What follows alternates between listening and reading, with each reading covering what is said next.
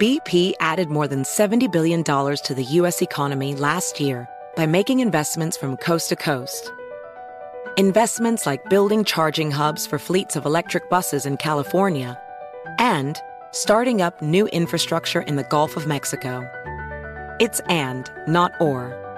See what doing both means for energy nationwide at bp.com slash investing in America. Apple Card is the perfect cashback rewards credit card. You earn up to 3% daily cash on every purchase every day. That's 3% on your favorite products at Apple, 2% on all other Apple Card with Apple Pay purchases, and 1% on anything you buy with your titanium Apple Card or virtual card number. Visit apple.co slash card calculator to see how much you can earn. Apple Card issued by Goldman Sachs Bank USA, Salt Lake City branch, subject to credit approval. Terms apply. You're listening to Comedy Central. Coming to you from New York City, the only city in America, it's The Daily Show. Tonight, Colorado considers legalizing mushrooms. Twitter is full of fakes. And Jordan Peele. This is The Daily Show with Trevor Noah.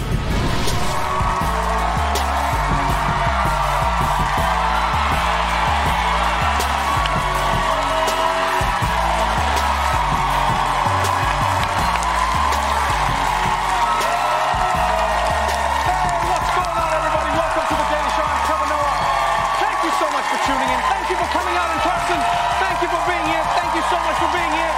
Thank you for being here. Take a seat, everybody. Let's do this. Take a seat. Take a seat. We got a fun show lined up for you tonight. The midterms are getting people high. Sean Penn just won the war in Ukraine, and thanks to Elon Musk, now you can be Elon Musk. Plus, the one and only Jordan Peele is joining us on the show, everybody. So let's do this, people. Let's jump straight into today's headlines.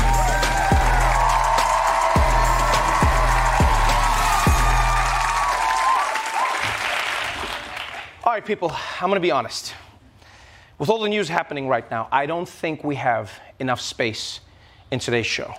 And I tried, I tried everything, I promise you. I even put the news in the laundry, hoping it would shrink, but then it just came out cleaner and smelling like lavender, and we still don't have enough time for it all.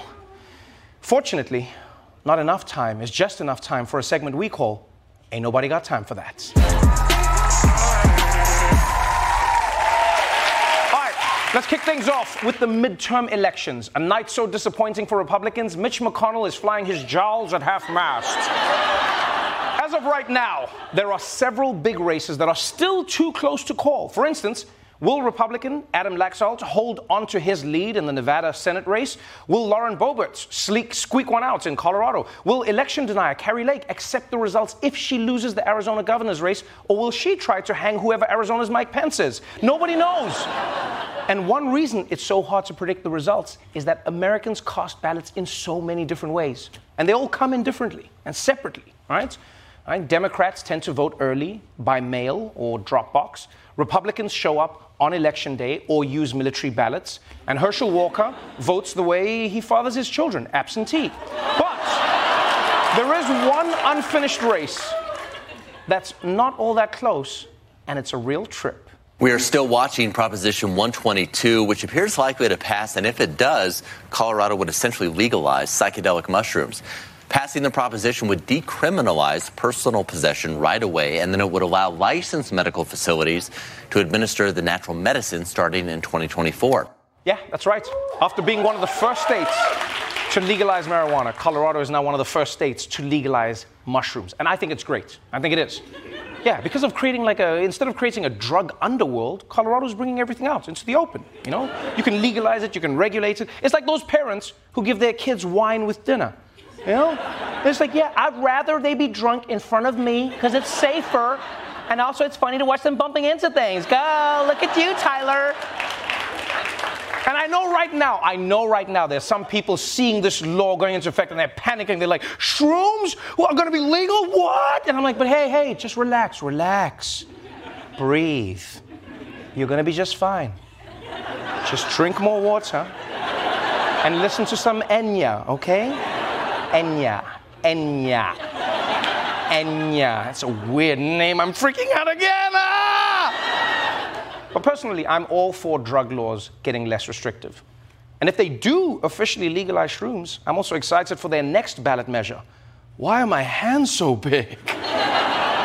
If we had more time, we could talk about whether the acceptance of recreational drug use can lead to increased understanding of the therapeutic value of psychedelics, or how weird it is that drugs are like the one illegal thing we get to vote on to make legal. You know, like why don't we legalize jaywalking or even better, jay driving? Why do the pedestrians have the sidewalks all to themselves, huh? But we don't have the time for any of that because while the US is abandoning the war on drugs, Ukraine is still fighting its war with Russia.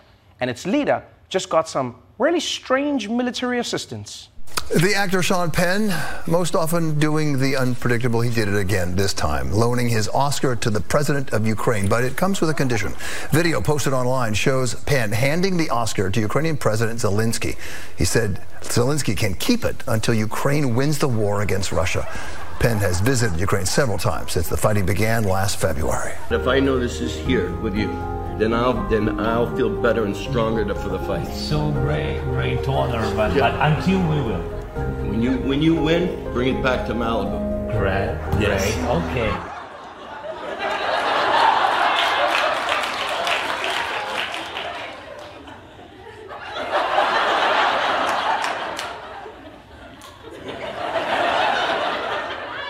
I don't even know how to process this information. Am, am I on mushrooms? Is, is it happening already? Like, like, I really, I don't get it. How does the Oscar help Zelensky fight the war? Is he supposed to use it as a weapon? I mean, if that's the case, at least give him two so he can use them like nunchucks, like on a chain, you know? And it would be strange enough if he just gave him an Oscar to help win the war, but he wants Zelensky to return it. That was the weird part for me. He's like, make sure you bring this back to me. That's a lot of responsibility. The man is already running a war against Russia. Now he's got to make sure that nothing happens to Sean Penn's Oscar. It's like air raid sirens are going off. They're like, quickly, sir, quickly, everyone get to the bunker. He's like, I'm coming. I just need to find Sean Penn's Oscar. Ah, ah, he needs it back. He needs it back. The only way I think this could work is if Zelensky gave the Oscar to Putin, and then while Putin gave the acceptance speech, the, the, music just played him off, and then he had to leave Ukraine. oh, wait, I wasn't finished. Okay, good night, goodbye, everybody. I actually hope that Zelensky is a fan of Sean Penn's movies. Because we don't know what else happened there. It might have gotten really awkward. You know? Sean Penn is like, here, I want you to have my best actor Oscar for Milk. yes, yes, one of my favorite film. I remember watching it and thinking, wow, that is a lot of milk. no way you can drink all that milk. Powerful story. Now, if we had more time, we could talk about the other major development in the war, which is that Russia was just forced into another embarrassing retreat from a major Ukrainian city, probably because they heard Ukraine has Sean Penn's Oscar now. But we don't have the time for that, because right now, the one thing being mismanaged worse than Putin's war is Elon Musk's websites. Well, Twitter has officially debuted its verified blue check marks, and the feature is already causing a lot of confusion. Subscribers who pay the $8 monthly fee are now entitled to some additional perks, namely the blue check mark mark previously reserved for verified accounts. The problem is some of those users are using their newly acquired verification to impersonate celebrities and other public figures. Someone pretending to be LeBron James tweeted, I am officially requesting a trade from the Lakers. An account that appeared to be from the pharmaceutical company Eli Lilly announced that all insulin would now be free. Meanwhile, a user impersonating George W. Bush declared, I miss killing Iraqis. And a fake account for Nintendo simply tweeted a picture of Mario giving the finger. Oh no! Because anyone can buy verification, they're now impersonating famous people. Who could have seen this coming? What? Everyone? Wow! Where were you guys $44 billion ago? Look, I'm gonna be honest and I'm gonna be blunt here. Elon Musk is running Twitter into the ground. And it's the best Twitter's ever been. Are you kidding me? Huh? Fake LeBron leaving LA, Mario flipping the bird, huh? George Bush telling us how he really feels. The thing is an absolute train wreck, and I'm here for it. The only reason we know that that wasn't the real Mario was because Mario would never flip someone the bird. He's Italian. Come on. Yeah, he'd probably do this, right? Or this. It's like, hey, Cooper, tell your mother I said hello, huh? But who knows? Who knows? Maybe all of this verified, real, fake people on Twitter chaos is actually part of Elon's plan. Yeah, maybe this is what he's doing on purpose. Soon no one will know a real account from a fake account. And then he'll be like, guys, did you see someone impersonated me and spent $44 billion on Twitter? That was crazy. well, I'm just going to take my money and be on my way. Okay, bye bye now. Bye bye. Now, if we had the time, we could discuss how this verified fiasco isn't just hurting Twitter, it's also damaging Tesla's stock. Or we could definitely talk about how Rihanna just said on Twitter that she wanted me to perform with her at the Super Bowl. And no, it's not a fake account because she even asked for my social security number. but we don't have the time for any of that because while Twitter is faking celebrities, a real celebrity is in trouble for faking his life. Vogue is suing rappers Drake and 21 Savage for using a fake cover story to promote their new album her loss. So back in October, Drake shared what appeared to be a Vogue magazine cover featuring himself and 21 Savage with the caption, Me and my brother on the newsstand tomorrow, thanking Vogue editors for their support. Well, apparently they did not like this because mm-hmm. the publishers, they filed a complaint in federal court this week saying the stunt was infringement of the company's trademark. So far, no comment on the lawsuit from Drake or 21 Savage. Yeah, that's right. Vogue is suing Drake and 21 Savage for $4 million for photoshopping themselves onto the cover of the magazine. Which, to be honest, I don't know if Vogue has a case here. You can clearly tell that this was a fake cover. I mean, Vogue lighting black people properly? This is clearly not real. we know it's parody. But the beef is very real. The biggest name in magazines is going up against the biggest name in hip hop. That's no joke. This hasn't happened since Tupac got shot by Reader's Digest. That shit was no game. Now, just for context, this Vogue cover wasn't the only fake promotion Drake and 21 Savage have been doing, right? He also released a, a, fake interview with Howard Stern, a fake SNL performance, a fake appearance on NPR, like Tiny Desk, which is a little weird because he's Drake. He doesn't have to fake any of these things, you know?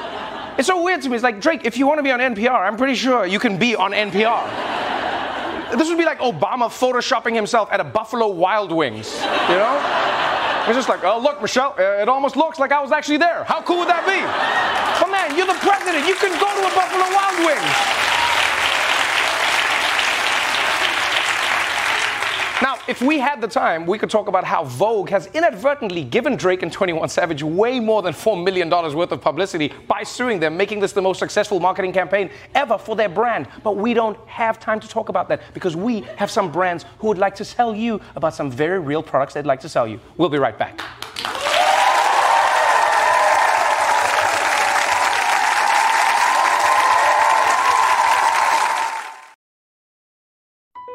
BP added more than $70 billion to the U.S. economy last year by making investments from coast to coast. Investments like acquiring America's largest biogas producer, Archaea Energy, and starting up new infrastructure in the Gulf of Mexico. It's and, not or. See what doing both means for energy nationwide at bp.com slash investing in America. Witness the dawning of a new era in automotive luxury with a reveal unlike any other as Infiniti presents a new chapter in luxury, the premiere of the all-new 2025 Infiniti QX80. Join us March 20th live from the edge at Hudson Yards in New York City, featuring an unforgettable performance by Grammy and Academy Award-winning singer, songwriter, and composer, Jon Batiste. The all new Infiniti QX80 is unlike any luxury SUV you've ever seen. Smart enough to anticipate your needs, even before you do. Every line, curve, and detail was thoughtfully crafted so everything for every passenger feels just right. Don't miss it. Mark your calendars and be the first to see it March 20th at 7 p.m. Eastern, only on iHeartRadio's YouTube channel. Save the date at new-QX80.com. 2025 QX80 coming this summer. Welcome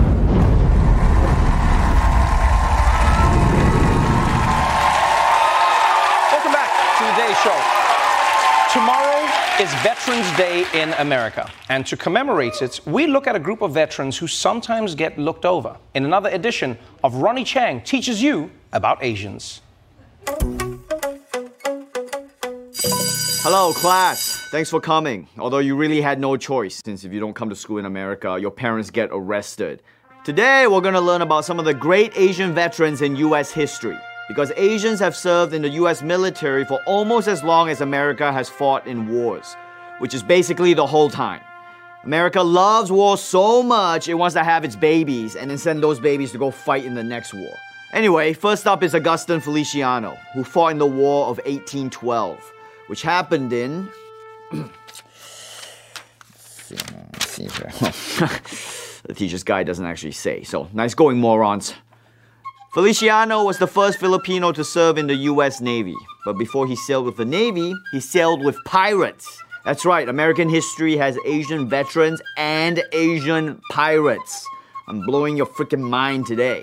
What's next? Asian werewolves? no, that's beneath us. Let's fast forward to America's Civil War. The first one, not the one currently happening every day in your Twitter feed. The Civil War is where Chinese American soldiers began to make their mark. Of the roughly 200 Chinese Americans living in the eastern US at the time, 58 of them served in the war. That's 58 out of 200.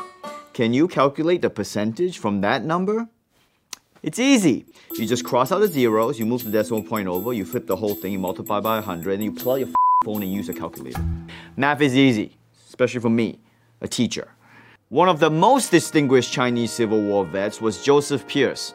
He rose in the ranks to corporal, the highest rank of any Chinese American in the Union Army, which I can also relate to because I am the highest ranking Asian at The Daily Show.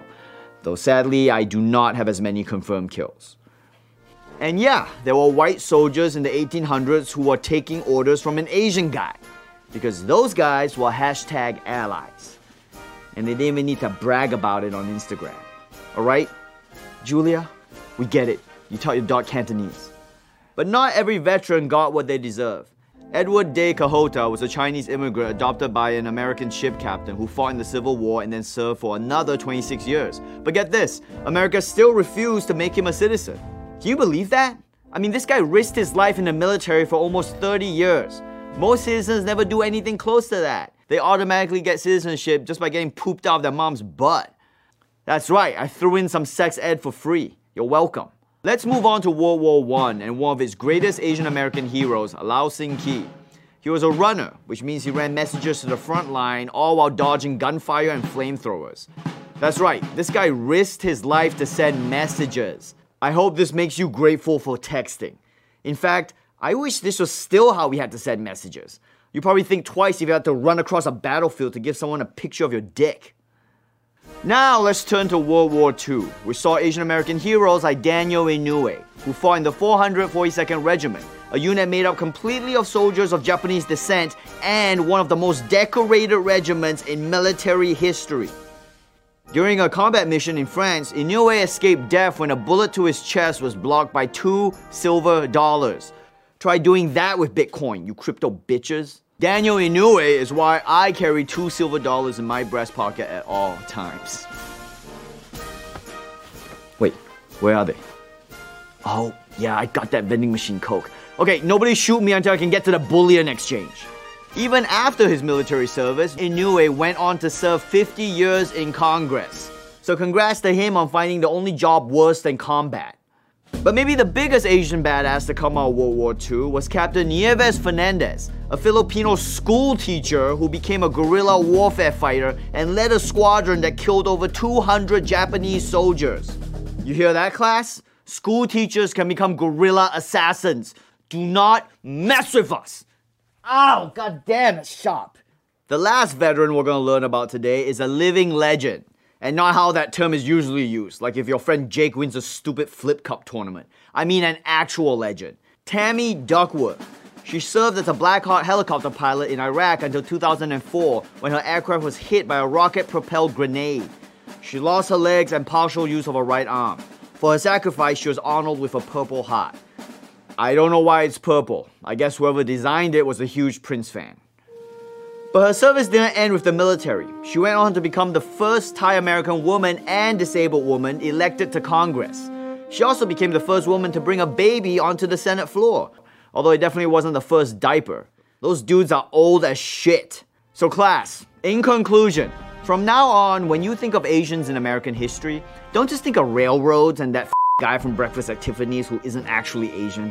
Think of Tammy Duckworth, Lao Sing Ki, and Nieves Fernandez, who kill billed half an army. Speaking of which, I gotta go tend to this neck wound. Knowing how cheap these school districts are, I probably have lead poisoning. Class dismissed. Thank you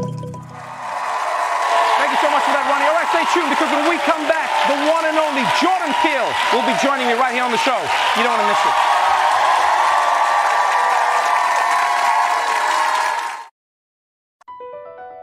BP added more than $70 billion to the U.S. economy in 2022 by making investments from coast to coast.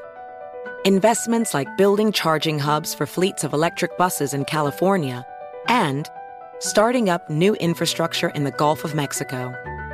It's and, not or. See what doing both means for energy nationwide at bp.com slash investing in America.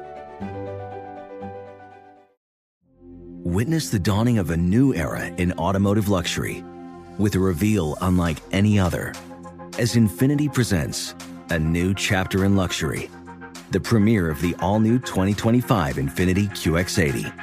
Join us March 20th live from the edge at Hudson Yards in New York City, featuring an unforgettable performance by Grammy and Academy Award winning singer, songwriter, and composer, Jon Batiste.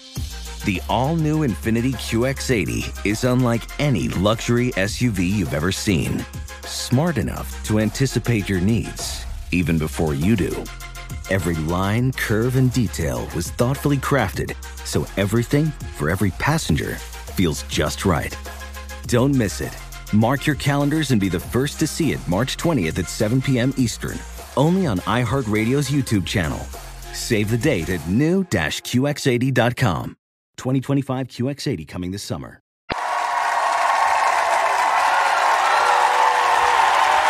Welcome back to The Daily Show. My guest tonight is an Academy Award winner who created the hit films Get Out, Us, and most recently, Nope. He's here to talk about his new Spotify original audio horror series called Quiet Part Loud. Please welcome Jordan Peele.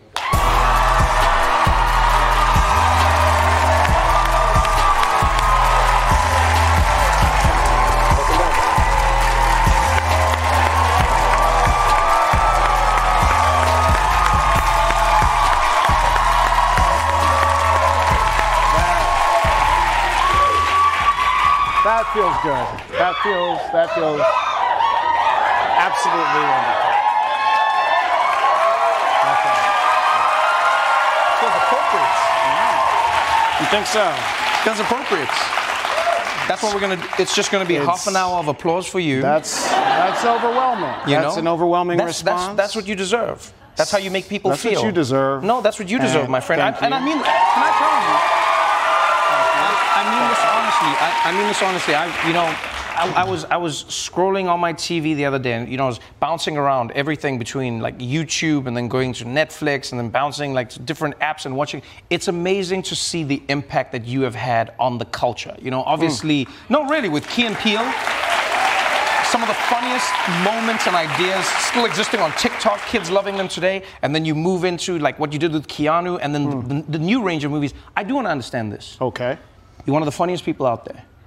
You were for a very long time putting out some of the funniest content, and now it's just like like scary shit. Is this for balance? What what happened? Is it weird that I think it's funny? Is it? I, you know, I, I, I think the comedy part of my career is still going. I think it's still active. Wow. And part of that, you know, part I, I, I talk about it as sort of like the difference between comedy and horror is the music. And it really does, it, it does feel like that. You know, when, when we. Uh, I'm sorry, I'm sorry. Now What- I'm what you- picturing. now I'm picturing the scene in Get Out, where where the guy's running, like you know he's running at the camera and he's like head on. But now I'm picturing like. I mean, just like Benny Hill, and it's funny. It's funny. And it's very funny. And I could have done. I, I was at the finish line with that film. I could have gone either way. It would have been a very different film. Um, but but thank you for saying that. Uh, yeah, no, I I I'm, I love comedy. It, it, became very uh, complex. Right. Somehow making comedy in this world, as it is complex. I think making anything or getting anything accomplished in this world. It feels like you were the Right only now. person who wasn't surprised about the filmmaker you would turn into, you know, we- and I think it's because you came from this world of sketch, and sketch always seems unplanned and unprepared. It seems off the cuff, but there's so much work that goes into it, and and now you've you've turned into, or rather, you've been revealed to us as this this, this filmmaker. Like when I was watching Nope, you're sitting in that movie theater. Nobody knows what's going to happen, why it's going to happen, how it's going to happen. You successfully got people to not spoil any of the plot points. I don't know how you did that. Hmm. Because people who who saw, they're like, Have you seen Nope? I was like, No, I haven't. How is it? They're like, oh, Nope. Mm-hmm. Yeah, yeah. But you, you create like you create a feeling. Thank you. Well, the, you know, I have, uh, I just have this love of my audience, and, and I think what my audience is, has been telling me and responding to Right. is that that very thing is something that they love, and that they're going to, uh, they're going to show up for it. Uh-huh. And so, you know, when and, and and you know, you say I I knew I. You know, when I made when I wrote Get Out, I didn't I didn't even know if they would let me direct it. I didn't. Yeah, that's that's how uh, how much has changed in my life. You know, I was trying to push this thing, and so I, I luckily I found a, a, a wonderful home and wonderful p- producers for it. But when I made Nope, that then I you know I was like, okay, now hold on a second. They're gonna make let me direct a film. You know, they're gonna let me direct a big movie. Right. And so there's a responsibility there. Is there is there a pressure? Do you ever do you ever like feel the weight of your own pressure? Because Get Out is one of the greatest movies that has ever been made. From that moment onwards, everyone is expecting you to create the greatest movie ever made. Mm. There's always going to be that pressure. There's always going to be the criticism. There's always going to be the critics. Do, do you feel that as well, or do you find yourself just making what you want to make? Well, you know, a lot of people hate Get Out. And there's a certain. Wait, who are these people? Well, they're out there. Huh. They are out there. Oh, wow, I okay. get, I get, I still get uh, hate from from from that era. I mean, there's a lot of people that don't like the, you know, the the agency that it brought Interesting. me and other people. I truly feel that. And so, uh, you know, uh, uh, and, and, and in Key and Peele as well, you know, you you realize people are going to respond. But Yes. there's always going to be people who don't respond, and that's okay. That's part of the adventure of doing something risky, doing something you're not supposed to do, Mm-hmm. is that you're going to be pissing people off, but that's okay. I wonder if some people are pissed off at what you illuminate in the stories that you tell because it's one thing to create a horror movie, it's one thing to create thrill and suspense. It's another thing to, to weave into that story everything that we're experiencing in real life. You know, the, the, there are themes of race, there, there are themes of, of gender, there are, there are themes of, like, everything is encapsulated in a story. It's like you, you went and went, what if there's racism, and what if there's sexism, and what if there's also a monster? Which seems, you know? Which is the very much the real world. It's Yeah. uh, once again a documentary, but no, I. Uh, uh, yeah, you know, I mean, this one uh, wanted to be about this, uh, you know, this idea that was sort of forming in my head that there's some people, there are some things in this world that are these bad miracles. These are these things that are so entertaining that it uh, that we're blinded to the danger of them. Wow. And so I wanted to make a film about the, you know, the human response to these things and how we interact with it and how we, we will chase it off a cliff. Wow. You do that with everything, though, because when they told me you had a podcast, I thought you were going to be interviewing people. I thought it was going to be a conversation. They were like, no, he made a horror podcast. So I was like, but, but, that's, but that's not possible. And then they sent it to me, and I was like, oh, this is terrifying. because I just have to use my ears. This was something, you know, uh, uh, all of us at Monkey Paw Productions were very excited about, like trying to make the scariest horror podcast of all time. And Do, you- do you know what people normally use podcasts for? Are you, are you It's sort of familiar? like you're driving, You're on like a drive, you know? Yeah. Some people play podcasts to I've go to heard- sleep. I've heard of and then this slides into your playlist. You know, and this is something we, we, we talk about in, in horror uh, all the time, which is this idea that it's, it's the things you don't see that, the, that are the scariest. It is terrifying because Yeah. you've created this podcast that is essentially, it sounds real. It sounds like an actual conspiracy theorist, and we're following him and Mm-hmm. his journey of creating this radio show that sort of sets in a pre Trump world, and he's talking about everything that's happening in, he's digging into conspiracies, and it- feels too real, Jordan. It's and it, this is brilliant. And Tracy Letts be, wonderfully plays this this character, and and this whole Faustian thing. It, Yeah. it ends up being. I'm not going to give away what the, the what is going on, but the then but there is, is yeah. there's something of yeah. as because yeah, as discussed, we need to.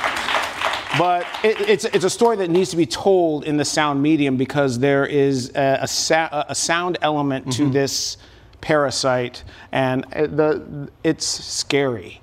So that's all when, when you tell your stories, and, and this is something that I feel you've always done, whether it's in a sketch, whether it's in a movie, and now even in a podcast, it feels like you are commenting on the aspects of the world that we oftentimes take for granted or ignore because they, they're almost seamlessly happening to us. And you, you take them, you amplify them, and it, then it becomes a horror we can't look away from.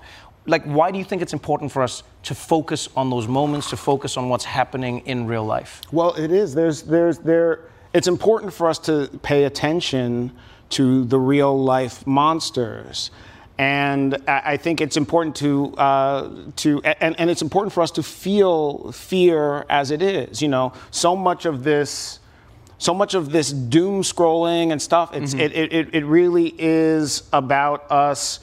Uh, the fact that fear is something we bury. Fear is something that we don't like. We don't like that feeling. We'll, we will convert it into ang- other things. Yeah, yeah. And so, anyway, It sort I, of numbs us as we scroll, yeah. yes. So, yeah. did I answer? Did I answer the question with that? I, Well, can I just say, um, I've loved everything that you've created. I, I, I, I enjoy how original your art is. I, I, I also really appreciate, you know, how you work with the talent that you work with. I mean, Keke Palmer, people have been loving her forever. To see, to see her in the movie, to see what you did with her. No, obviously Daniel, you know, we've loved s- since forever. It, you, you don't just create a story, you also create stars. You know, you also give people an opportunity to shine on the screen. And I would love to know what, what you look for in these performers that you think will, I mean, as it does, successfully convey the feelings that you're trying to get to the people. Well, you know, first of all, I, I'm also I'm trying to hitch my wagon to these moving trains, right? I'm trying to uh, find people who are ready to do their the, the, the their greatest role, you know, and in that perfect place. So I, I very much I'm so I'm so thankful that you know the Daniels and the Kekes of the Mhm, world mhm. will will come out and do it. But I'm also looking for somebody who is is really smart enough to take over the character for me. I've, I do the work to build this character up to a certain point, and then I need somebody to come in and become the expert. Hmm. So I can ask them, how does Emerald feel? And she can she can answer that question. We can kind of move from there. And so you know, I, I just I have very I have the privilege of working with people like. Uh, like Daniel and like Keke, who are just, you know, the, the best actors in the world. And then we have the privilege of enjoying everything that you all create together. The privilege of having you on the show. Thank you, my friend. Absolute, absolute joy. Thank you again. Sean Keel, everybody. We're going to take a quick break, but we'll be right back after this.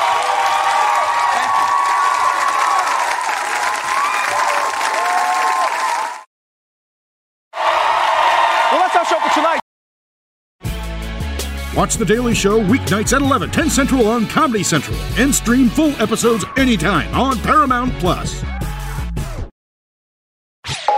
This has been a Comedy Central podcast. Today's episode is brought to you by the American Society of Magical Negroes, a fresh satirical comedy about a secret society of magical black people starring Justice Smith, David Alan Grier, Ann Lee Bogan, and Nicole Byer. As an official selection of Sundance 2024, the American Society of Magical Negroes has been heralded by critics as an uproariously sharp-edged satire and a must-see. Only in theaters this Friday. Visit the American Society of Magical Negroes Film.com to get tickets now. Does money stress you out? Let Facet flip your financial chaos into clarity. Finding Facet immediately put us at ease. Facet's innovative approach to financial planning ensures your money works as hard as you do, enabling members to experience the joys of having your finances in order. And that makes us Facet for life now, I guess. Visit facet.com, F A C E T.com to learn more. This ad is sponsored by Facet. Facet Wealth is an SEC registered investment advisor. This is not an offer to buy or sell securities, nor is it investment, legal, or tax advice. These testimonials are from current Facet members who are not compensated. All opinions are their own and not a guarantee of a similar outcome.